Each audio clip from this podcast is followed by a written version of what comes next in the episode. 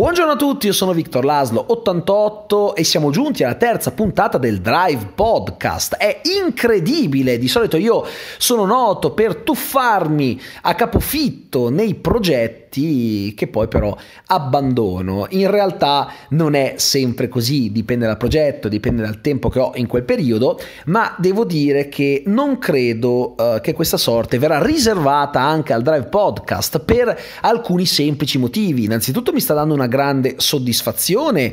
Eh, sono riuscito anche a caricarlo su Spotify, tra poco toccherà alle altre piattaforme eh, su cui si possono trovare podcast vari eh, e soprattutto noto che voi lo state apprezzando, ma cosa ancora più importante, non mi porta via troppo tempo perché il mio problema è il tempo. Io faccio tantissime cose e, e la giornata dura sempre 24 ore. Ho cercato di eh, aumentare il tempo a mia disposizione non dormendo più di tanto, ma alla lunga la stanchezza ha iniziato a farsi sentire. Sto cercando di non andare a letto troppo tardi e comunque eh, dormo lo stesso poco perché il mio non troppo tardi sono comunque le tre di notte e eh, questo vi fa capire a che ora andassi a letto eh, prima. Per cui eh, tranquilli che al momento il Drive Podcast rimane saldo qui dov'è e devo già fare un'errata corrige. Quindi sì, il podcast sta procedendo come si deve, ma eh, naturalmente eh, le minchiate non smetto di spararle. Ieri ho detto che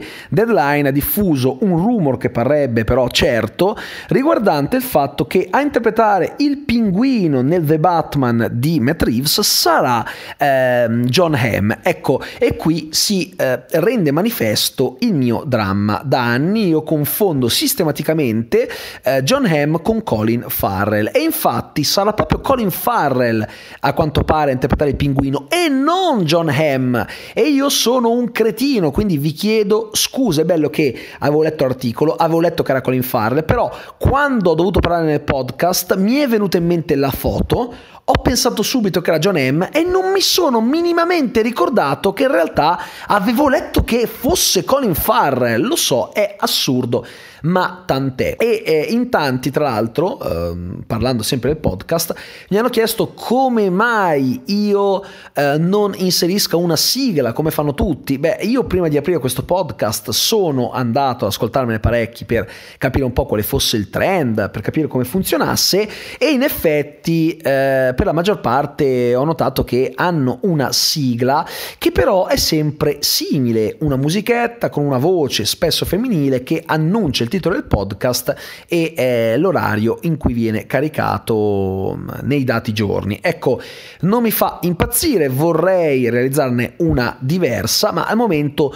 non so bene come farla e che tipo di sigla utilizzare e siccome volevo iniziare con il podcast mi sembrava assurdo ritardare il caricamento eh, delle varie puntate perché non sapevo che sigla inserire. Per ora si va avanti senza sigla, non escludo però che in futuro eh, ne realizzerò una, anche perché effettivamente eh, questo progetto, come tutto quello che ho sempre fatto sul web, sarà eh, in continua evoluzione. Probabilmente tra qualche giorno sarà cambiato qualcosa, sarò anche più sciolto io nel parlare, non lo so, è bello anche vedere come le cose eh, possano cambiare. E proprio a proposito di cambiamenti voglio parlare eh, di eh, qualcosa che sta accadendo eh, in queste ore e che sta eh, come al solito mettendo in subbuglio il web, ovvero eh, della traduzione dei Signori di Anelli a opera di Ottaviano Fatica, traduzione che è uscita proprio eh,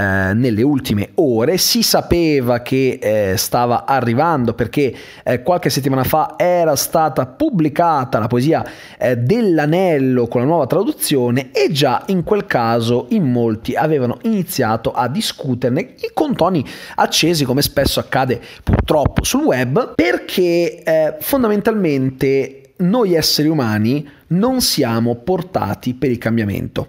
Eh, il cambiamento ci viene imposto, dobbiamo accettarlo, ma sulle prime facciamo fatica. Certo, è un discorso eh, molto generale, poi eh, ogni persona è diversa dall'altra, quindi ci saranno persone a cui il cambiamento fa come cazzo le vecchie, come si suol dire, quindi assolutamente non, ehm, non le tocca.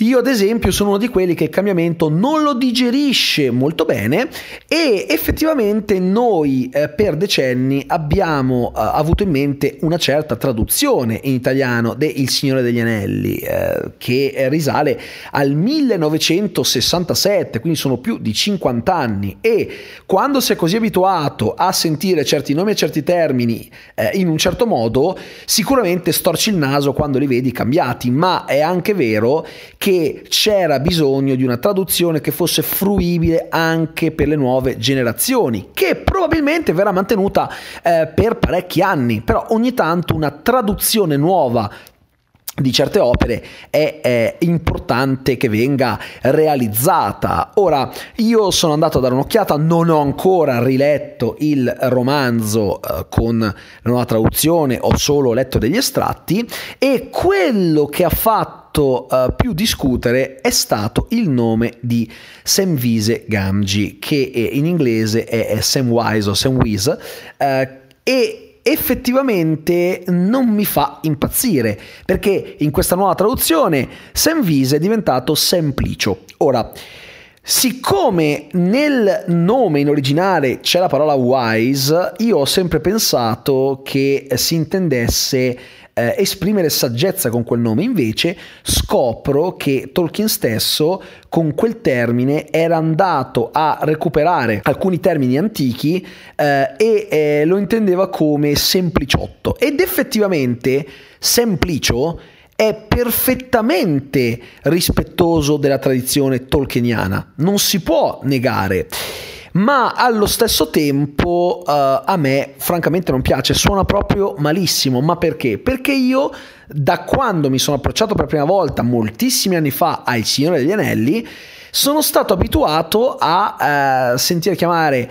uh, Sam Semvise, ma c'è anche da dire una cosa. La traduzione Semvise è agganciata ad una pratica che è stata attuata per lunghissimo tempo qui in Italia, ovvero la traduzione letterale dei nomi e dei cognomi, che è una cosa che a me non ha mai fatto uh, impazzire, davvero, mi, mi ha sempre dato fastidio. Quando io eh, studiavo eh, alle superiori eh, filosofia, come penso un po' tutti quelli che hanno frequentato il liceo, mi dava sui nervi sentire eh, il professore eh, chiamare Francis Bacon Francesco Bacone, mi dava fastidio leggerlo sulla Bagnano Fornero, mi dava fastidio che Thomas von More diventasse Tommaso Moro, ma eh, era una tradizione eh, legata alla traduzione, è quasi un gioco di parole, e quindi eh, bisognava accettarlo, non doveva neanche sembrare una cosa strana per chi era abituato. Per me,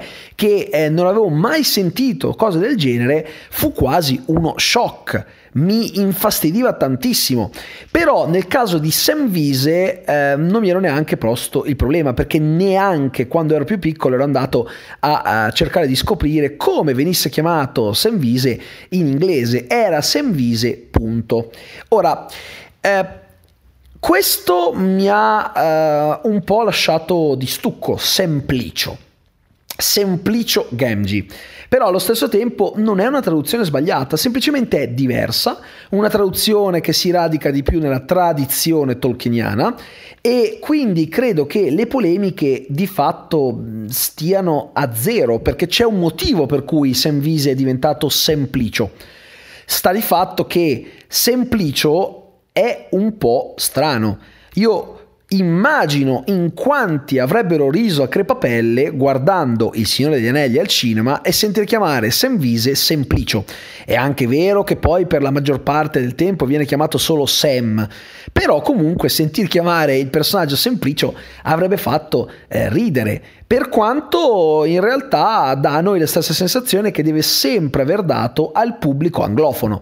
Per cui in realtà su questo eh, c'è poco da lamentarsi per perché hanno rispettato il significato originale del nome. In realtà è più corretta questa come traduzione eh, nella trasmissione del significato del nome rispetto a Senvise è che ci fa strano perché non siamo abituati. Poi, eh, ad esempio, abbiamo anche eh, altri nomi cambiati come eh, Passo Svelto il Forestale, che sarebbe Gran Passo, che sembra il Ranger Smith, sembra una guardia forestale che ti fa eh, le multe se calpesti le foglie, capito? Eh, fa un po' ridere. Eh, poi, ehm, se non sbaglio, è diventato Forra Profonda, una cosa del genere, Gran Burrone eh, Gran Burrone che eh, nelle altre eh, traduzioni era conosciuto anche come Forra Spaccata e in inglese invece Rivendell. Anche qui eh, sinceramente non mi fa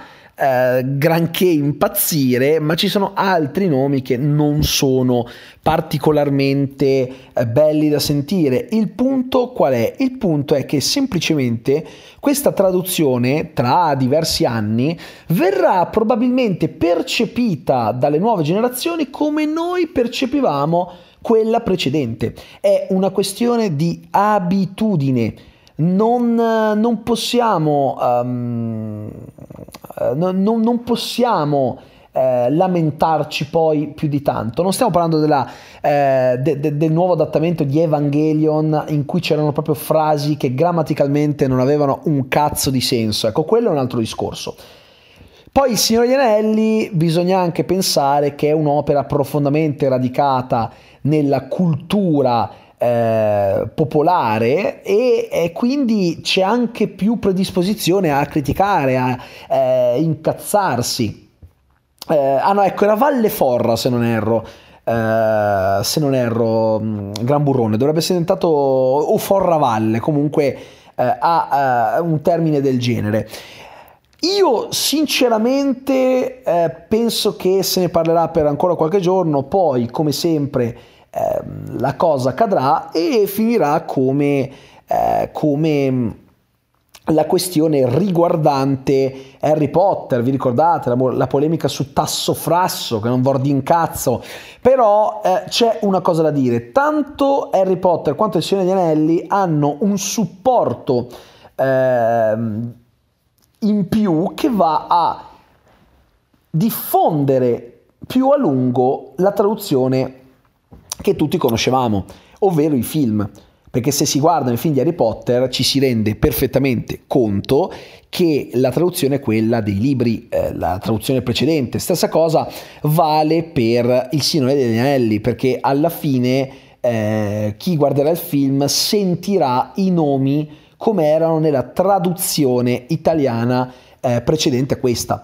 Per cui questo è. Questo è e eh, alla fine non credo che, eh, non, non credo che succederà poi niente di male. La gente se ne farà una ragione chi vorrà leggerà il libro con quella traduzione, chi non vorrà si terrà la sua copia con la traduzione precedente e si leggerà quella e le generazioni future avranno nuovi termini a cui fare riferimento a meno che non guardino i film. E io mi immagino un ragazzino che magari è cresciuto leggendo i Signore Anelli con la traduzione di fatica e eh, che poi guarda- va a guardare il film e si trova tutti i nomi cambiati senza sapere magari che quella è la traduzione precedente, per cui potrebbe crearsi un po' di confusione, ma alla fine eh, non credo sia particolarmente eh, importante. E adesso passiamo un po' alla questione The Irishman. Allora, signori, mi è capitata una cosa, io in questi giorni avrei voluto andare a vedere The Irishman. Il problema è che nella mia zona eh, lo programmano solo eh, in luoghi un po' troppo lontani. Eh, che raggiungibili tramite treno, tramite automobile, mi sposto di più in macchina. Se devo andare, diciamo, nei dintorni, chiamiamo, chiamiamoli così, eh, è di circa un'oretta, cioè un'oretta comunque non è poco, soprattutto se si pensa che essendo un film di tre ore e mezza circa di durata, eh, devono programmarlo a un orario eh, non troppo tardo, per cui ho trovato solo spettacoli pomeridiani a cui io non posso andare perché eh, lavorando eh, non posso eh, sparire per tre ore e mezza come se niente fosse. E inoltre ci sono anche gli orari serali, ma eh, durando per appunto molto non lo possono programmare alle 10 o alle 11 che è l'orario eh, a me più confacente per recarmi al cinema ma verso le 8 di sera per cui io dovrei muovermi con almeno un'ora d'anticipo, se non di più, perché devo anche calcolare magari il trovare parcheggio e quant'altro, e questo mi crea non pochi problemi. Magari avrei potuto tra qualche giorno, ma adesso eh, non potevo. Quindi il film teoricamente è stato programmato ufficialmente per tre giorni, dal 4 al 6 novembre, ma so che ci sono tanti cinema che invece hanno deciso di prolungare la messa in sala.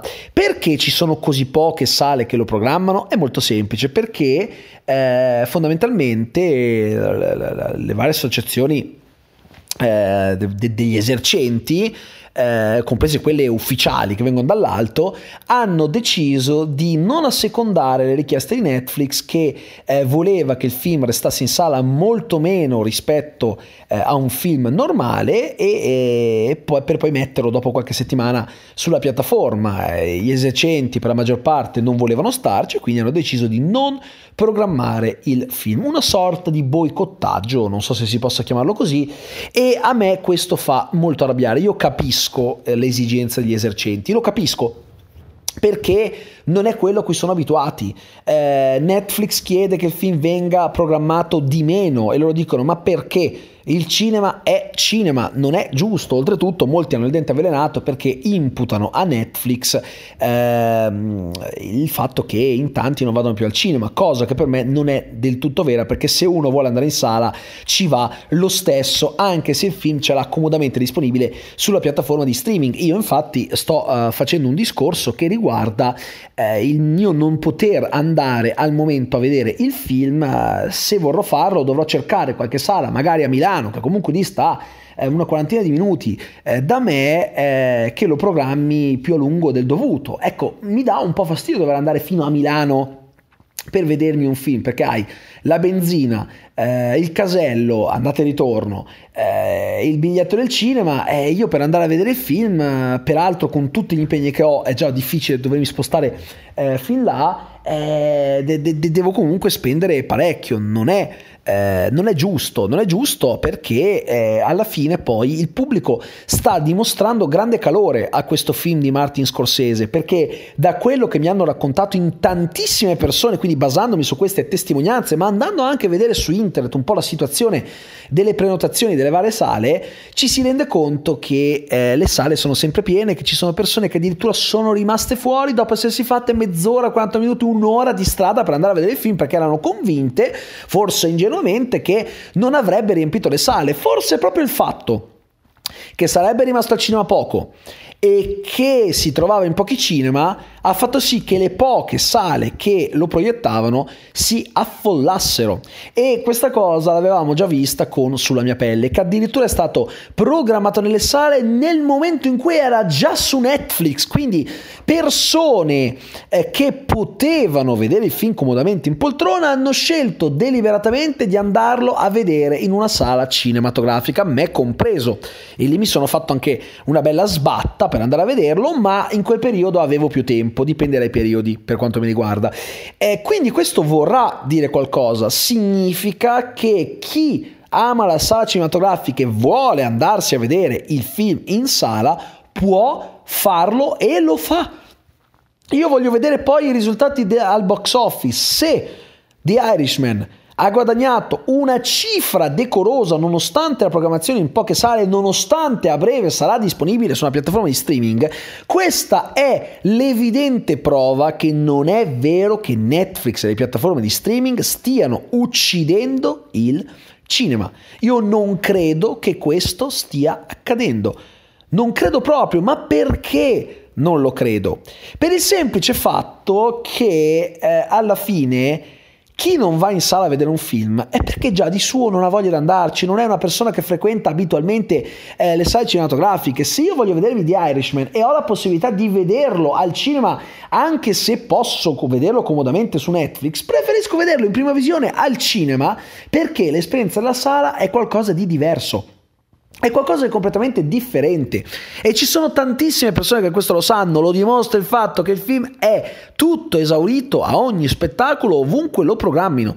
È questo che io vorrei far capire, la fruizione eh, dei film, del cinema sta cambiando. Tra qualche anno ci ritroveremo ad avere una fruizione in contemporanea nelle sale e sulle piattaforme di streaming. Sarà semplicemente un modo diverso e qui torniamo alla paura del futuro, c'è paura del cambiamento, c'è una cosa se è diversa non vuol dire necessariamente che debba essere brutta rispetto a quello a cui sei abituato. E secondo me questo è un concetto che andrebbe espresso. Andrebbe espresso Chiaramente bisognerebbe farlo capire, poi tra un po' la gente se ne accorgerà, se ne accorgeranno anche gli esercenti, è normale che adesso ci sia questo muro, ma eh, il progresso non lo fermi, gli puoi sparare in testa ma non lo fermi. Puoi provarci a sparargli in testa, ma, ma si rialzerà sempre. Il progresso non tiene conto di niente di nessuno. Se deve arrivare, arriva. E questo è il mio parere, magari poi lo approfondiremo in uh, alcune puntate successive. Quindi questa puntata del Drive Podcast finisce qui. Io uh, spero che abbiate gradito e noi ci vediamo alla prossima. Ciao a tutti.